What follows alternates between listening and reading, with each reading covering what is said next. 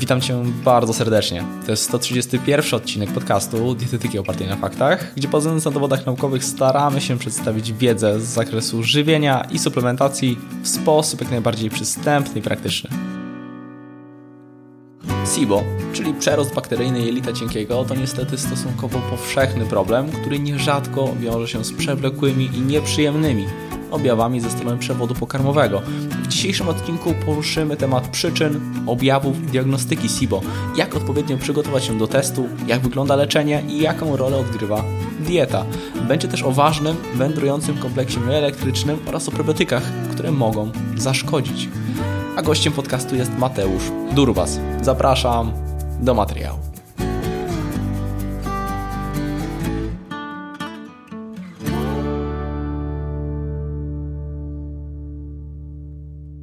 Cześć Mateusz. Cześć Radku. E, miło mi Cię gościć drugi raz w moim podcaście. Za pierwszym razem rozmawialiśmy już o dietoterapii w refluksie żołądkowo-przyłkowym. Dzisiaj porozmawiamy o trochę innym temacie, chociaż też dotyczący przewodu pokarmowego, a mianowicie SIBO. No, ale ponieważ być może ktoś jeszcze się nie zna, nie słyszał pierwszego podcastu, chociaż do tego zachęcam i zostawię link do niego w opisie, e, to przedstaw się proszę słuchaczom. Jeszcze raz e, dzień dobry, witam serdecznie wszystkich słuchaczy, witam Ciebie raz jeszcze Radku. E, nazywam się Mateusz Durbas i jestem w zasadzie magistrem e, dietetyki z blisko 10-letnim doświadczeniem i temat, wokół którego dzisiaj będziemy się koncentrować podczas tego podcastu, no jest taką pewną moją specjalizacją wynikającą z tego, że sam przez wiele lat dochodziłem do tego, w jaki sposób funkcjonuje mój przewód pokarmowy i co zrobić, żeby poprawić sobie ten komfort e, właśnie przewodu pokarmowego i to też jakby doprowadziło do tego, że te, ta dietoterapia w różnych schorzeniach przewodu pokarmowego stała się pewną formą pasji i dużego zainteresowania w mojej praktyce i z tego też powodu dzisiaj e, okazuje się, że mam całkiem sporą grupę pacjentów nie tylko z chorobami ze strony górnego odcinka przewodu pokarmowego, ale również też dolnego i Zespół rozrostu bakteryjnego i cienkiego, o którym dzisiaj będziemy rozmawiać, no jest też taką dolegliwością, z którą bardzo często mam do czynienia w swojej praktyce.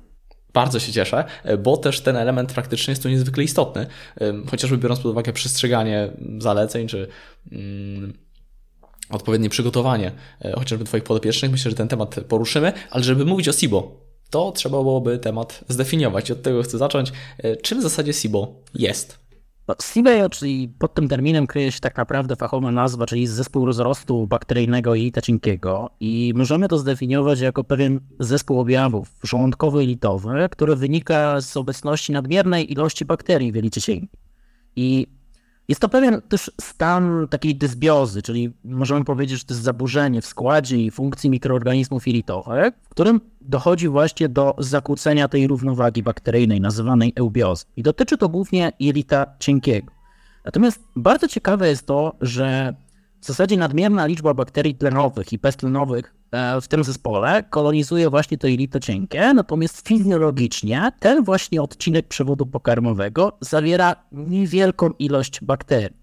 No i wiele osób e, wie, że w zasadzie wyróżniamy dwa rodzaje rozrostu SIPO. Mamy rozrost górnego odcinka przewodu pokarmowego i tutaj z reguły dominują takie bakterie gram ujemne pochodzące na przykład z jamy ustnej, możemy tutaj wymienić Streptococcus viridans, i najczęściej takimi czynnikami, które predysponują do rozwoju tej akurat postaci SIBO, to są przede wszystkim te zaburzenia, które powodują spowolnienie pracy jelit. To najczęściej jest wynikiem przyjmowania różnych leków i tak zwanej niedokwaśności żołądka, wywołanej najczęściej przewlekłym stosowaniem inhibitorów pompy protonowej, czyli leków najczęściej przepisywanych pacjentom z objawami takimi jak chociażby zgaga czy poczucie kwaśnej treści w jamie ustnej, a także u pacjentów, którzy mają tak zwane zanikowe zapalenie błony śluzowej żołądka, no to jest charakterystyczne przede wszystkim dla osób starszych.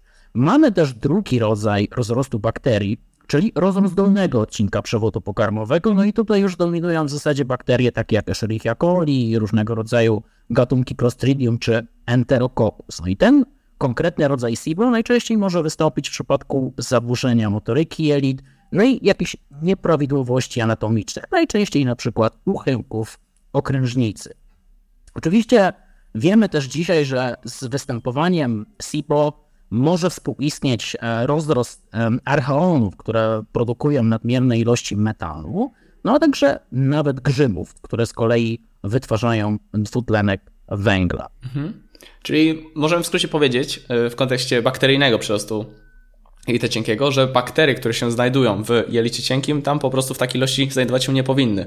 E, a jakie są tego przyczyny? No właśnie, słusznie tutaj zauważyłeś, że, że to nie jest taki odcinek, który fizjologicznie zawiera a właśnie bakterii, stąd mówimy o tym przeroście, który, który wywołuje szereg różnych objawów. Natomiast no, okazuje się, że my mamy wiele różnych mechanizmów obronnych, które zapobiegają tej nadmiernej kolonizacji jelita cienkiego przez bakterie. Możemy tutaj wymienić ten kwaśny sok żołądkowy, możemy wymienić e, trzustkowe enzymy proteolityczne rozkładające białko, możemy wymienić żółć, nawet e, tutaj immunoglobulinę, tak zwaną IgA, która jest wytwarzana przez komórki błony śluzowej organizmu.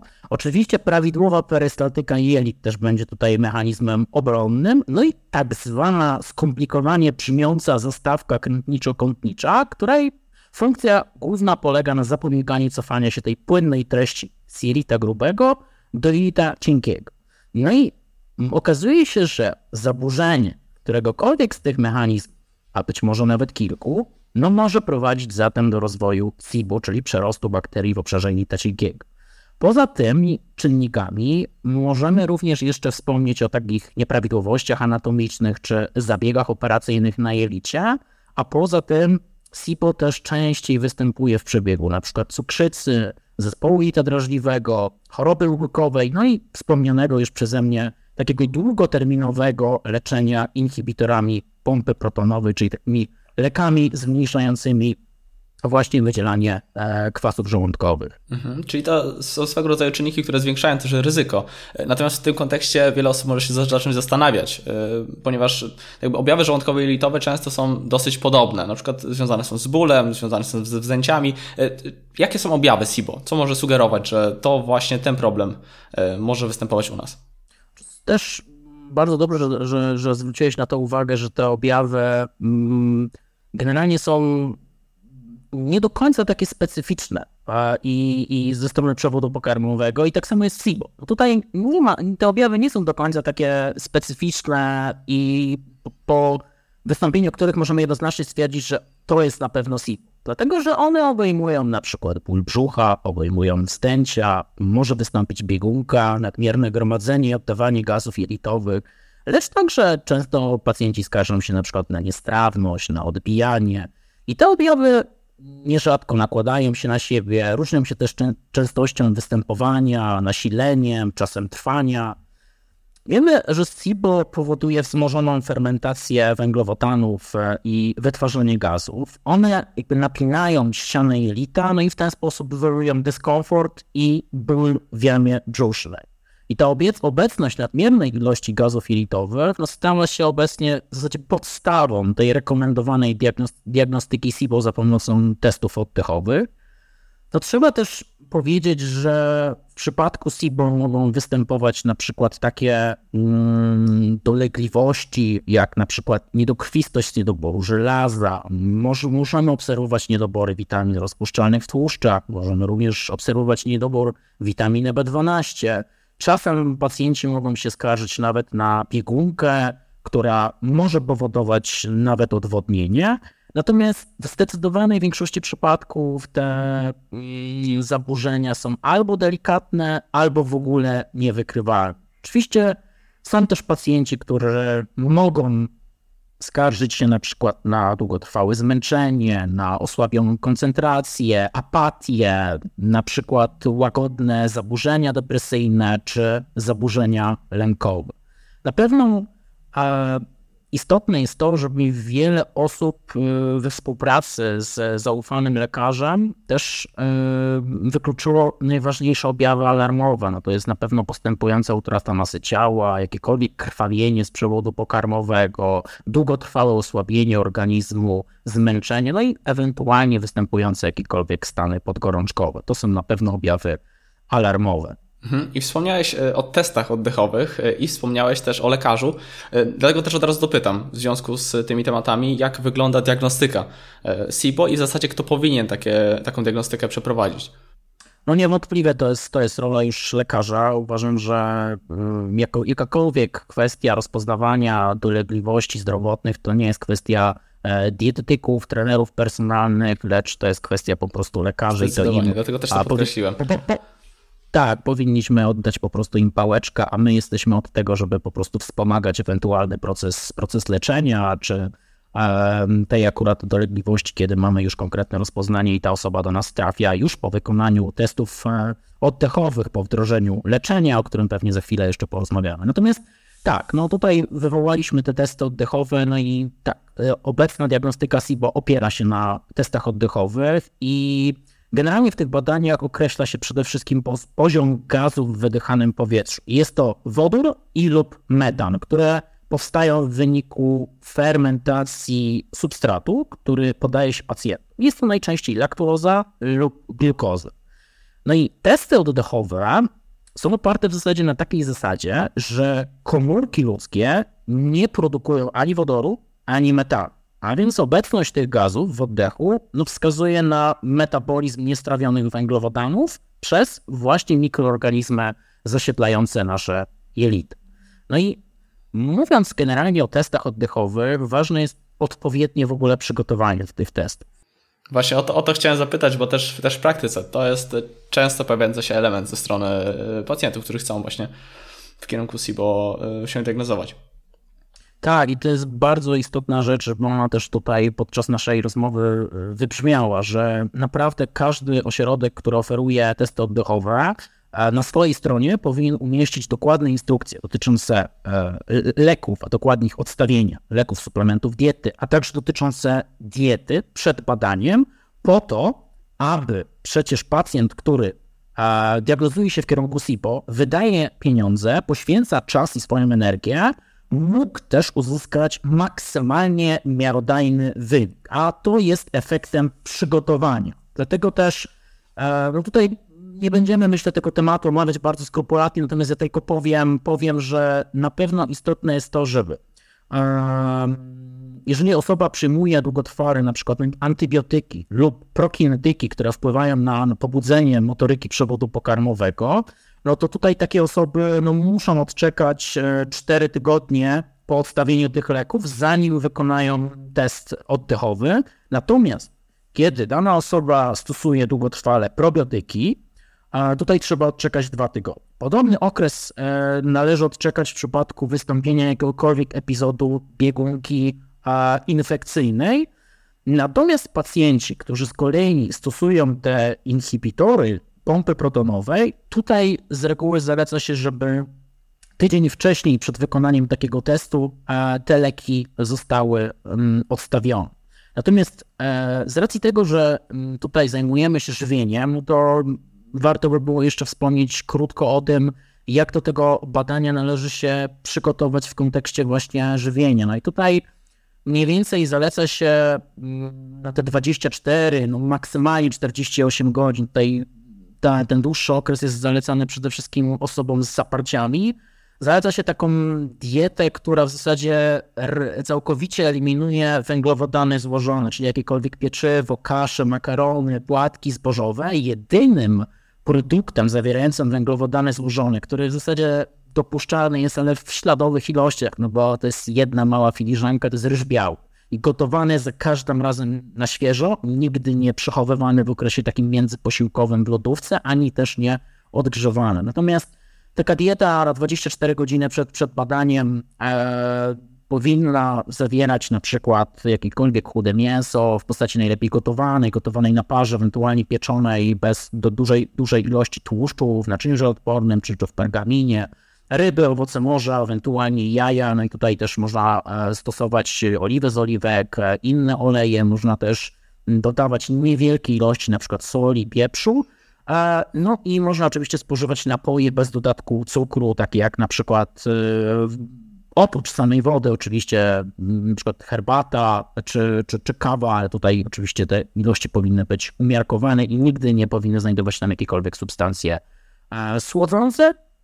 Ważne jest też to, żeby na 12 godzin przed wykonaniem samego badania no, wstrzymać się od przyjmowania jakichkolwiek pokarmów i no, do, przed już samym wykonaniu badania dobrze jest naprawdę zachować co najmniej taki godzinny odstęp od wysiłku fizycznego i od stół. Tak więc nie biegniemy na badanie, nie zakładamy naszych sportowych obuwi e, i wówczas po prostu biegniemy na badanie. Nie, to nie jest zalecane, także spokojnie udajemy się na miejsce, wykonujemy sobie to badanie e, w względnie spokojnej atmosferze, po przespanym, po przespanej nocy, z zachowaniem tych wszystkich zaleceń, a wówczas mamy największe prawdopodobieństwo, że wynik będzie jak najbardziej e, miarodajny i pozwoli nam ocenić, e, czy, czy rzeczywiście dokucza SIBO, czy też nie.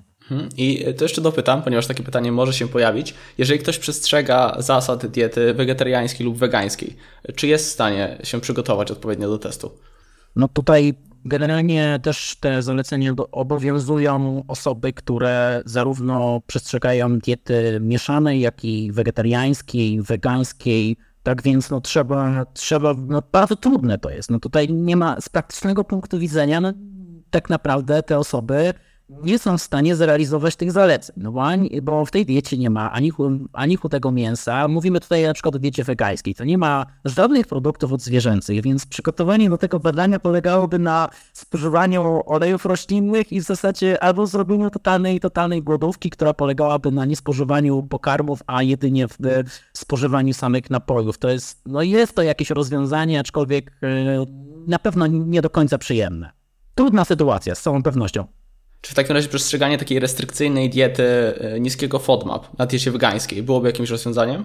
Zdecydowanie. Właśnie, właśnie chciałem to teraz dopowiedzieć, że w tej sytuacji to co, to, co e, przychodzi mi do głowy i to, co ja też w swojej praktyce najczęściej rekomenduję, to jest po prostu jeden dzień takiego e, umiarkowania kalorycznego low FODMAP, i wówczas e, taka osoba, która przestrzega na co dzień diety wegetariańskiej czy, czy, czy wegańskiej, tutaj zwłaszcza większy, większy kłopot będzie w przypadku diety wegańskiej, no bo wiadomo, że są większe eliminacje, e, pozwoli mm, uzyskać e, całkiem miarodajny, miarodajny wynik. No, trzeba wybrać po prostu pewną opcję. Jeżeli się nie da Jasne. E, postępować z, zaleceniami, no to nie ma co z tym walczyć na siłę i trzeba poszukać rozwiązania, które w tej sytuacji będzie stanowiło pewną rozsądną alternatywę i e, dieta jednodniowa, czy nawet dwudniowa dieta low FODMAP e, w pierwszym etapie będzie jak najbardziej tutaj ma jakby tutaj uzasadnienie, żeby, żeby w ten sposób to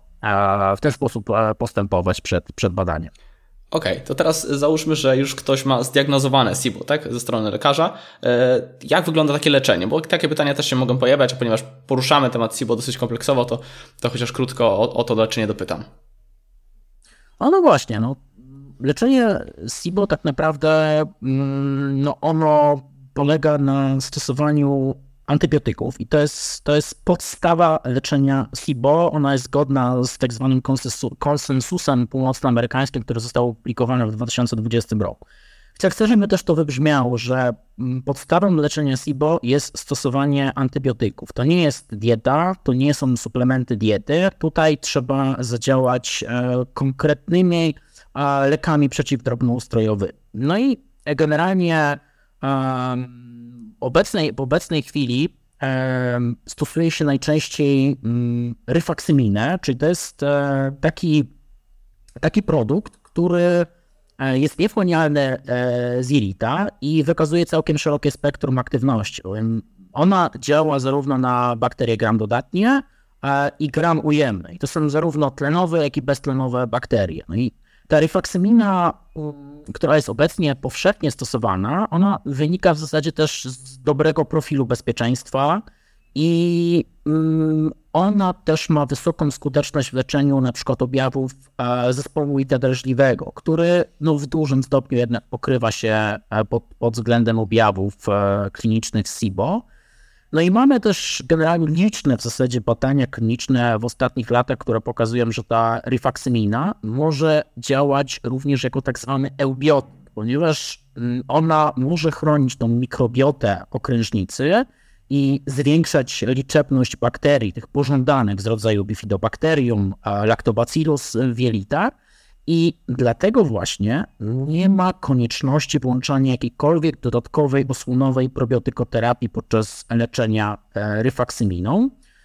I mamy generalnie kilka metaanaliz, które zostały przeprowadzone w ostatnich latach, które potwierdzają dosyć dużą skuteczność tej ryfaksyminy w kontekście leczenia SIBO. I pierwsza taka metaanaliza została opublikowana w 2017 roku. Ona tam objęła 32 badania kliniczne. Łączny udział pacjentów wynosił 1000, ponad 1300. No i skuteczność e, potwierdzona tym testem oddechowym była wysoka, bo wynosiła 71%. Natomiast całkowite, całkowite ustąpienie objawów SIPO zaobserwowano u podobnej liczby pacjentów po 68%, więc to jest całkiem, całkiem niezła skuteczność. Mamy też świeższą metaanalizę, która została opublikowana 3 lata temu. Tutaj tych badań, e, ta metaanaliza objęła 26 badań i niespełna 1000 pacjentów z SIBO. I ten odsetek eradykacji SIBO no tutaj wyniósł 63%, czyli możemy tutaj uznać, że ta skuteczność wynosi od 60 do 70%.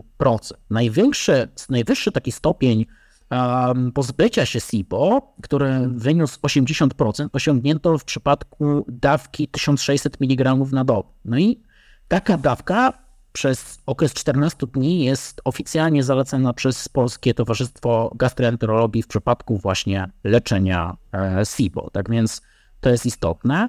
Mamy oczywiście też coś takiego, co się nazywa e, społem rozrostu metanogenu w jelitach. W przypadku, gdy ktoś e, po wykonaniu badania mm, będzie miał rozpoznany właśnie ten zespół, ponieważ dochodzi tam do, do przerostu archeonów, które po prostu wytwarzają dużo metalu. No i my wiemy z obecnych badań, że aby pozbyć się IMO, e, to najlepiej jest w zasadzie łączyć rifaksyminę z neomecyną, ponieważ tutaj ta skuteczność wynosiła 87%. Natomiast dla porównania, kiedy pacjenci w badaniach stosowali e, samą, samą refaksyminę, ta skuteczność wynosiła raptem 28%, a samą neomecynę 33%. Tak więc różnica jest znacząca i, i to jest oczywiście rola też, podkreślam, lekarza, żeby odpowiednio dobrać leki. Tutaj tylko e, podkreślam, e, jak dużą wagę e, mają te leki przeciwdrobnoustrojowe w leczeniu SIBO, jak również IMO.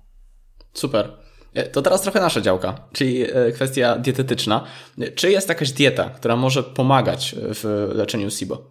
No właśnie, to jest temat, który jest przedmiotem dyskusji w ostatnich latach i obecnie w zasadzie większość specjalistów i większość jakichkolwiek wytycznych związanych z SIBO, z IBS, no dotyczy, dotyczy w zasadzie diety low FODMAP, ponieważ wiemy, że te wyselekcjonowane bakterie, które zasiedlają jelito cienkie, rozwijają się w zasadzie dzięki spożywaniu produktów łatwo fermentujących. No i dlatego ograniczenie ich ilości pozbawia te bakterie potrzebnego pożywienia, które jest no, niezbędne do wzrostu i różnicowania. No i dane na temat y, stosowania jakiejkolwiek diety w SIBO są tak naprawdę rozszerzeniem danych dotyczących zespołu ich drażliwego. I obecnie wskazuje się, że te czynniki żywieniowe odgrywają dosyć istotną rolę w powstawaniu objawów IBS, no, które są dosyć podobne do, do SIBO. I to jest nawet około 84% chorych. Tak więc, jak widać, to jest ogromna, ogromna ilość. Mamy też e, na przykład metaanalizę opublikowaną w ostatnich latach dotyczącą diety low FODMAP, diety, diety bezglutenowej, która pokazała jednoznacznie, że w zasadzie nie ma żadnych dowodów naukowych e, takich mm, silnych, które popierałyby zalecanie pacjentom diety całkowicie bezglutenowej, bo często nie chodzi tutaj o gluten, tylko chodzi o fruktany, które znajdują się w wielu produktach naturalnie również zawierających gluten. I mamy natomiast dowody, może nie są to dowody o bardzo wysokiej jakości, ale są to jednak pewne pewne tutaj e, badania, które pokazują, że dieta low FODMAP może właśnie powodować e, złagodzenie tych objawów e, nie tylko zespołu drażliwego, jak i SIBO, już nawet w ciągu kilku dni od rozpoczęcia jej stosowania. I tutaj najczęściej daje się podaje się pewien powód, jakim jest, jakim jest zmieniona po prostu stymulacja tak zwanych mechanoreceptorów, czyli są takie receptory czuciowe, które odpowiadają za odbiór e, różnych bodźców mechanicznych, na przykład y, rozciąganie, wibracja, dotyk. No i też jest to powiązane jakby z rozszerzeniem światła przewodu pokarmowego. I z tą dietą FODMAP też dobrze jest wspomnieć o tym, że pomimo iż w internecie krążą takie charakterystyczne zero-jedynkowe tabele, czyli mm, produkty bogate w FODMAP, produkty ubogie w FODMAP. I wciąż spotykam się z tym, że ogromna liczba osób trafiających do mnie kojarzy dietę low FODMAP wyłącznie z tymi tabelami, czyli przez całe e, życie jedząc po prostu diety, e, przez całe życie spożywałem produkty ubogie w FODMAP, a wykluczają te, te bogate. Natomiast mm, wciąż e, nie tak duża grupa osób ma świadomość tego, że w zasadzie my mamy trzy fazy tej diety low FODMAP, a ta taka pierwsza eliminacja obejmuje pierwszą fazę. Natomiast potem stopniowo e, staramy się wprowadzać pewne ilości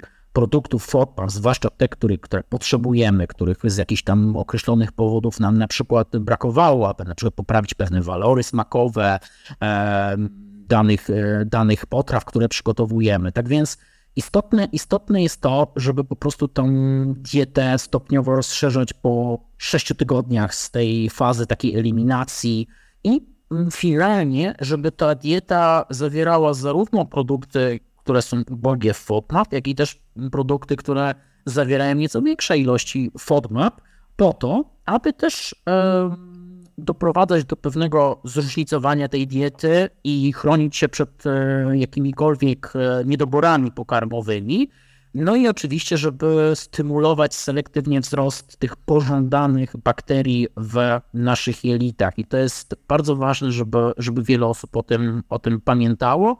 Poza tym zdarza się też tak, że pacjenci zapominają o, o tym, na przykład, że takie produkty jak ryż, na przykład makaron, kasza, płatki zawierają skropie. No i często zdarza się, że osoby dzisiaj gotują na dwa, na trzy dni i o ile pierwsza porcja może nie wywoływać żadnych niepokojących objawów, o tyle na przykład spożycie drugiej porcji, która była przechowywana przez większość, przez całą noc i, i znaczną część następnego dnia w warunkach chłodniczych, a potem e, odgrzana, no tutaj może wywoływać pewne objawy. No i to jest efekt nie nieodpowiedniej kompozycji potrawu czy jakichkolwiek innych czynników, tylko tego, że w tej skrobi powstaje, powstaje po prostu taki, taki składnik jak skrobia oborna. I to jest e, łatwo fermentujący prebiotyk. No i podobnie jak inne e, prebiotyczne składniki, no o ile jest ona pożądanym elementem zdrowej, zróżnicowanej diety, to u osób, które są obciążone e, IBS, SIBO czy też IMO, no niestety może być pewnym źródłem kłopotów, które doprowadza do zaostrzenia objawów jelitowych. I dlatego też te produkty, takie jak ryż, makaron, kasza, dobrze jest gotować bezpośrednio lub relatywnie krótko przed konsumpcją, aby też e, właśnie zapobiegać takim e, objawom, które są charakterystyczne dla, dla SIBO, czy też zespołu drażliwego. Fajnie, że odniosłeś się do e, tych tabel, z tego względu, że w praktyce z jednej strony faktycznie takie tabele są dobrym odniesieniem, swego rodzaju dobrym odniesieniem, natomiast warto podkreślić, że często w kontekście e, FODMAP też chodzi o ilości. Niewielkie ilości konkretnych produktów e, mogą zawierać niewielkie ilości FODMAP, natomiast nawet jeżeli dany produkt cechuje się e, stosunkowo niskim FODMAPem przy niewielkich ilościach, to jeżeli spożyjemy go w dużych ilościach, a czasami tak bywa, e, to w pewnym momencie możemy przekroczyć tę granicę i też będzie się wiązało to z e, pewnymi objawami. Pod tym kątem, przynajmniej z mojej praktyki, świetnym rozwiązaniem są aplikacje. Tych aplikacji jest kilka. Taką jedną z głównych i najpopularniejszych jest aplikacja Monash University e, właśnie odnośnie FODMAP, ona jest płatna, e, natomiast zawiera, pokazuje przynajmniej bardzo fajnie te ilości, które pokazują, że niewielkie ilości danego produktu są ok, umiarkowane różnie, natomiast duże ilości w niektórych przypadkach mogą być problematyczne. Tak, to jest to tak zwana, nazwijmy to dieta świateł drogowych, czyli zielone to w zasadzie są produkty, które możemy spożywać, e, nazwijmy to bez ograniczeń, żółte, czyli możemy, ale jest e, zasadniczy limit, który, który jest ustalony e, w tych aplikacjach. No i czerwone to są produkty, które z reguły są obfite w FODMAP. Czasem możemy spożyć, ale bardzo niewielką ilość. Tam może się pojawiać na przykład do 10 do 20 gram. natomiast większe ilości już będą mocno skoncentrowane w FODMAP i powinniśmy raczej e, trzymać się e, tych limitów, jeżeli myślimy o tym, aby po prostu e, złagodzić konkretnie te objawy ze strony przewodu pokarmowego. I też świetnie, że wspomniałeś o etapie reintrodukcji, później tych składników. To jest trochę problem praktyczny, w szczególności jeżeli osoby, które borykają się z tym problemem, próbują na własną rękę to robić. Bez świadomości odpowiedniej czasami można tutaj się pogubić. Powiedz proszę, jak ty działasz w praktyce pod tym kątem? Czy udaje Ci się przeprowadzić taki pełny proces? Bo przynajmniej ja osobiście dodam od siebie, że to jest czasem problem, żeby współpraca na przykład trwała na tyle długo, żeby móc y, wykorzystać, spełnić właściwie wszystkie trzy etapy y, protokołu. Czy świetnie, świetnie, że, że o to dopytujesz, bo to jest e, dosyć trudne, żeby towarzyszyć e, pacjentowi dosyć regularnie w, w tym etapie. E, natomiast ja staram się pracować w taki sposób, że z reguły po pierwszej fazie, kiedy ona zbliża się mm, ku końcowi, to z reguły zapraszam taką, takiego podopiecznego na listę kontrolną, podczas której właśnie rozmawiamy przede wszystkim o tym, e, co zaobserwował, jak wygląda, jak, jak e, wygląda komfort właśnie ze strony przewodu pokarmowego, czy pojawiają się jakiekolwiek objawy, jakie zmiany nastąpiły. Później mm, przechodzimy do, do, do tej drugiej fazy i staram się udzielać jak najbardziej takich praktycznych wskazówek, czyli chodzi w tym o to, staram się znaleźć takie wyważone rozwiązanie, aby wprowadzać przede wszystkim te produkty, które rzeczywiście dana osoba lubi i na przykład za którymi najbardziej tęskni. Dlatego, że każdy ma takie produkty, które wcześniej spożywał w większych ilościach i na przykład y, podczas tej 4 czy 6 tygodniowej mm, pierwszej fazy diety low FODMAP powodują pewną tęsknotę, czy, czy, czy, czy gdzieś tam pojawia się brak tych produktów. I ogólnie zawsze zachęcam do tego, żeby starać się zacząć od tych produktów, bo, bo dzięki temu ta dieta też jest, jest szansa, żeby tą dietę przestrzegać w długiej perspektywie czasowej, żeby ta dieta miała też taki wymiar e, pewnej mm, finezji smakowej, która akurat trafia w, określone tam kubki smakowe danej osoby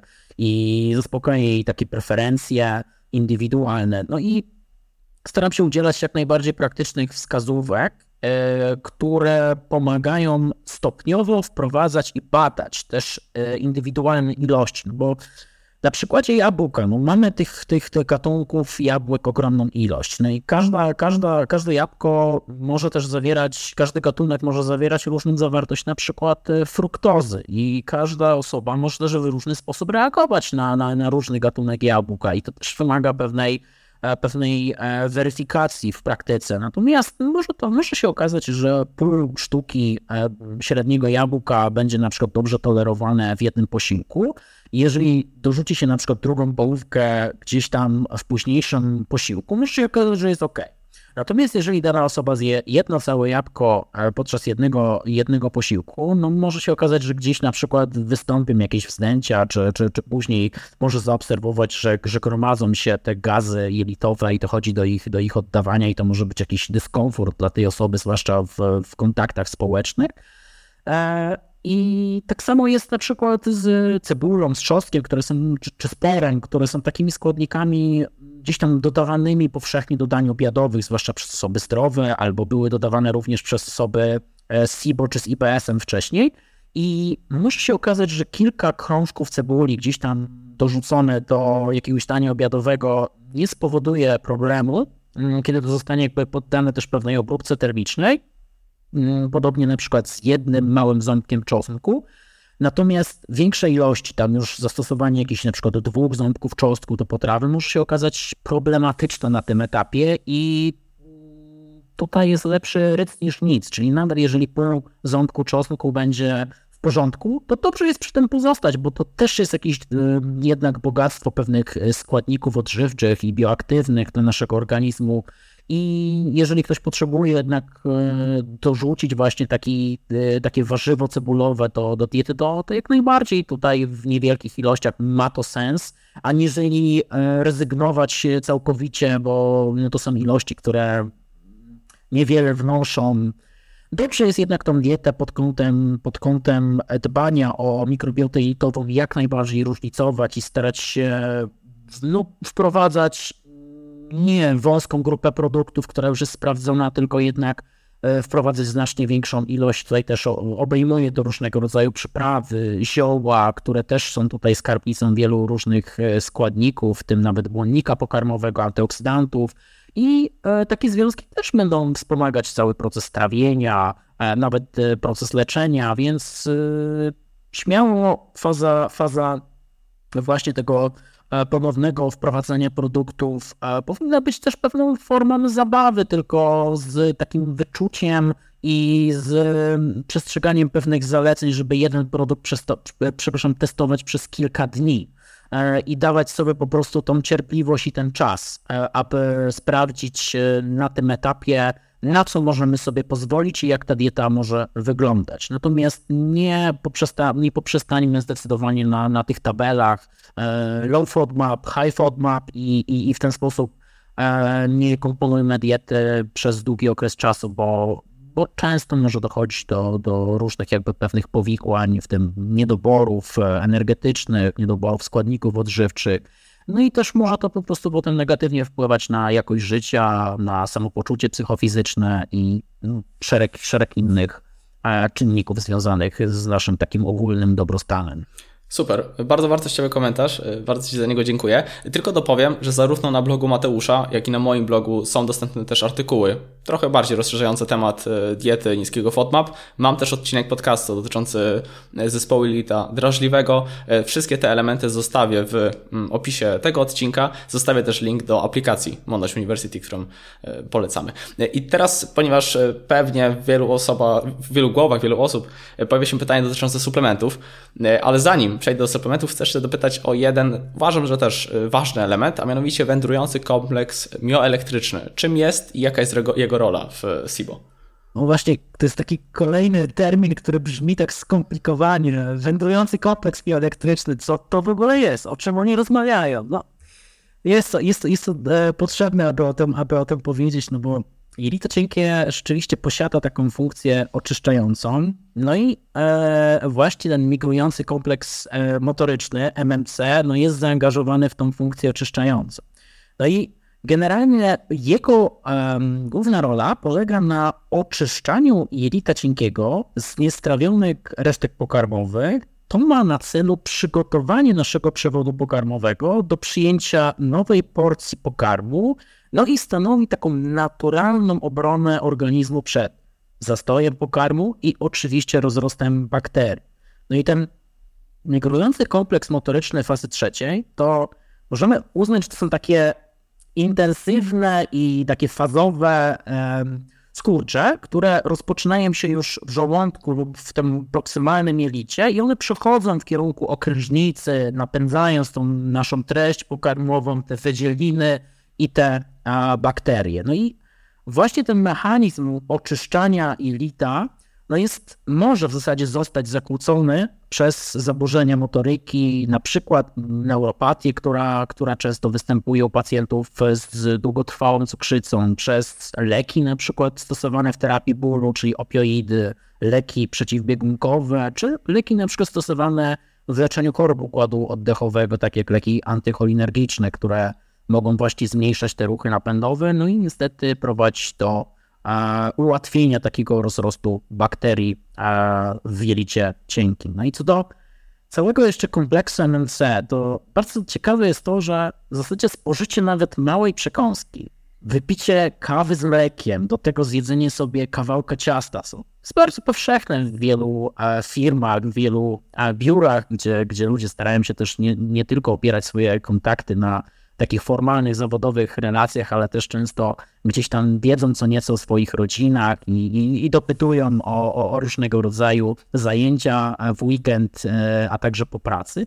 No i spożywanie takich właśnie gdzieś tam przekąsek w pracy może wiązać się na przykład z przerwaniem no, tej aktywności wędrującego kompleksu motorycznego MMC, no, którego już, tak powiedziałem, zadaniem głównym to jest to usuwanie resztek pokarmowych i nadmiaru bakterii z obszaru jelita cienkiego. I najczęściej oczywiście ma to miejsce w okresie międzyposiłkowym i nocnym, kiedy ta przerwa jest najdłuższa.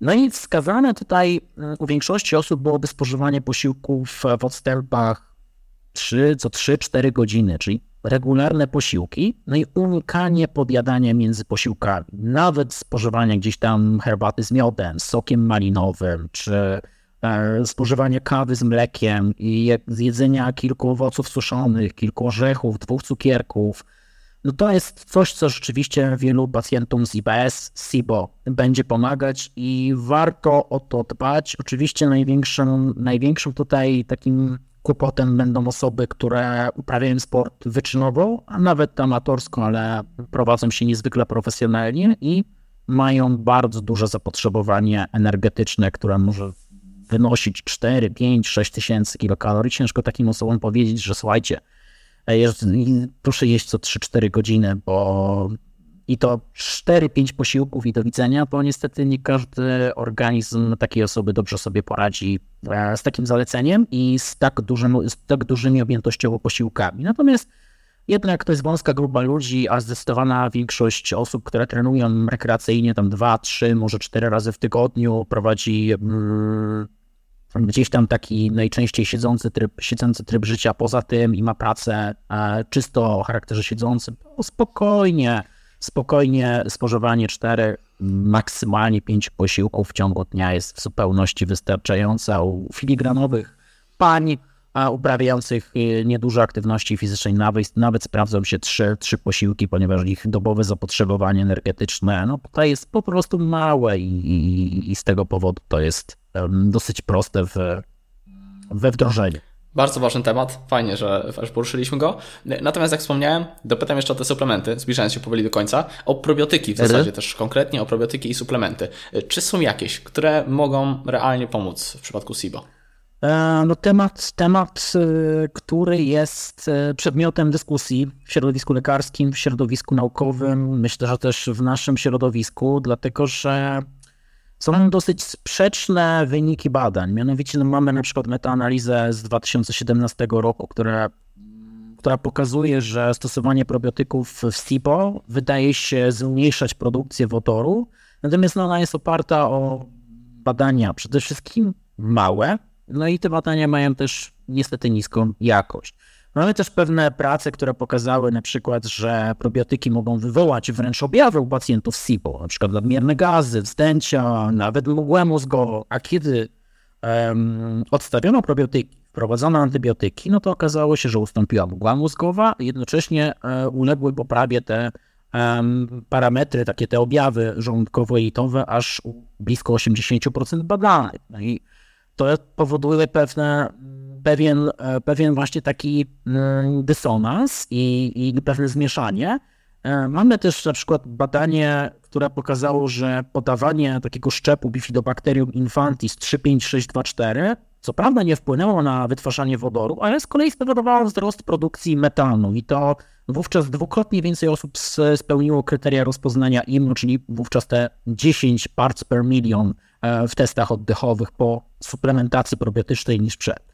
No i dlaczego o tym mówię? No dlatego, że nie ma się potem co dziwić, że czytamy na przykład wytyczne e, leczenia, w tym przypadku na przykład amerykańskie dotyczące SIBO z przed kilku lat i one wskazują, że brakuje spójnych danych, które uzasadniałoby zalecanie konkretnych probiotyków w leczeniu SIBO. Krótko, do widzenia. Potem mamy na przykład wytyczne z 2021 roku, one dotyczą SIBO, też amerykańskie i gdzie z kolei eksperci wypowiadają się w zasadzie przeciwnie, przeciw stosowaniu jakichkolwiek probiotyków.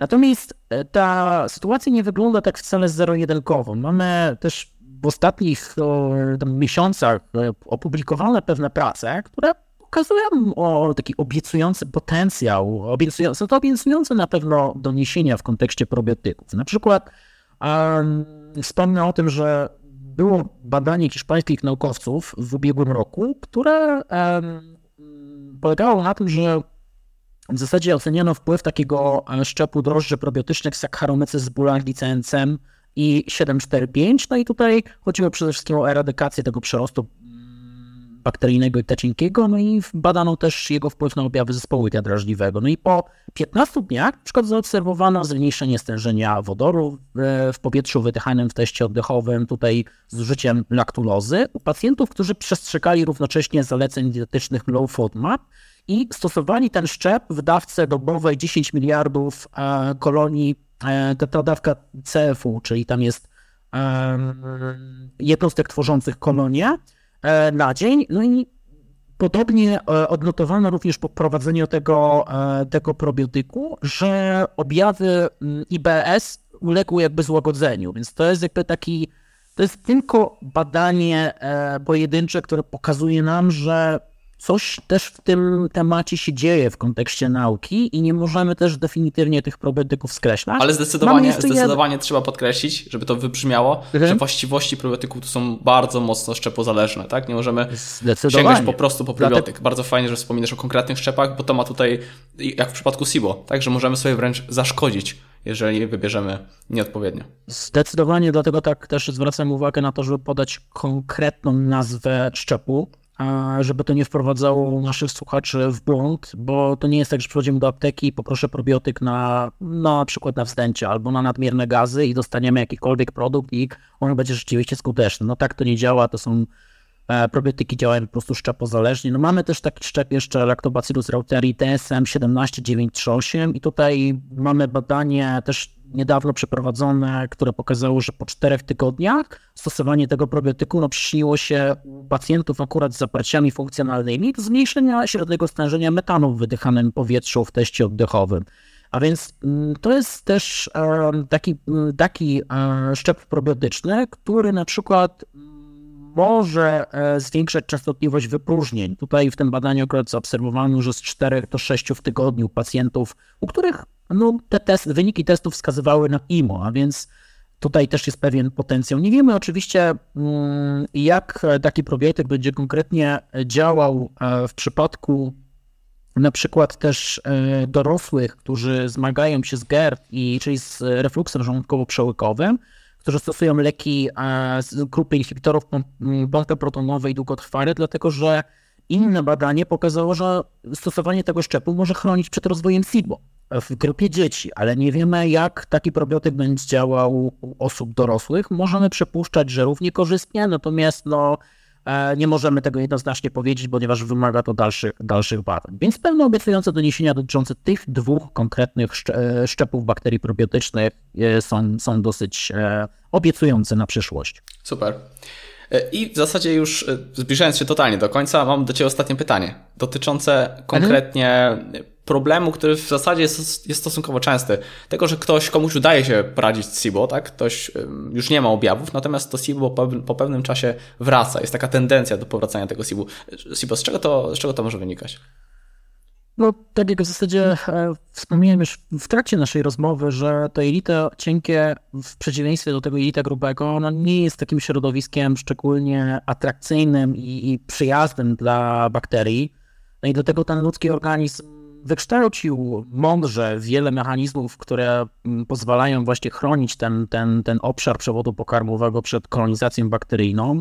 No i mówiłem tutaj o zastawce krętniczo-kątniczej, mówiłem o tym kompleksie MMC, mówiłem o tych takich uwarunkowaniach chemicznych jak enzymy trzustkowe, protolityczne, o żółci, o e, kwasie solnym i też takich uwarunkowaniach immunologicznych jak ta wyzielnicza GA.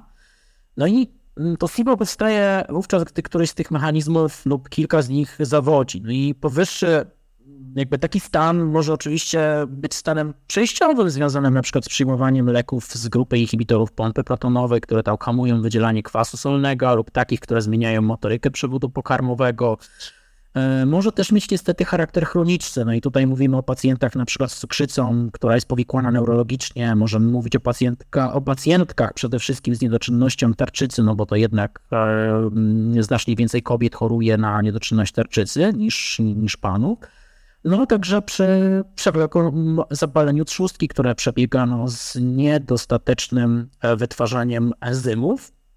No i możemy tutaj łatwo się domyślić w tej sytuacji, że jeżeli tą pierwotną przyczyna, pierwotna przyczyna SIBO ma charakter doraźny, no to właściwe przeprowadzone leczenie jest w zasadzie w stanie skutecznie wyeliminować problem, o ile no znowu ten czynnik doraźny nie wystąpi ponownie. Natomiast jeżeli mamy przyczynę, jeżeli nasza przyczyna SIBO ma charakter chroniczny, no to ryzyko nawrotów SIBO jest wysokie, a może nawet bardzo wysokie. No i tutaj jeżeli po takiej skutecznej, mm, po, po, po skutecznej eradykacji nie wyeliminuje się tej przyczyny SIBO, na przykład wzrostów pooperacyjnych, leczenia długoterminowego lekami z grupy inhibitorów pompy protonowej, no niestety dochodzi do nawrotu rozrostu SIBO i wówczas wprowadza się na nowo na przykład cykliczną terapię ryfaksyminą w dawce 1600 mg na dobę. I tutaj robi się takie 30-dniowe odstępy pomiędzy kolejnymi dwutygodniowymi, dwutygodniowymi cyklami e, leczenia i też fachowa literatura donosi, że w zasadzie pomimo takiej udowodnionej skuteczności tych antybiotyków w eliminacji i objawów, i erytykacji SIBO, no do około 30, a nawet 40% pacjentów z objawami podobnymi do SIBO może, do, może nie dojść niestety do ich ustąpienia i to już jest taka, taka przypadłość. Poza tym na przykład często się też zdarza, że są, są osoby, które mają dwa schorzenia, czyli znaczy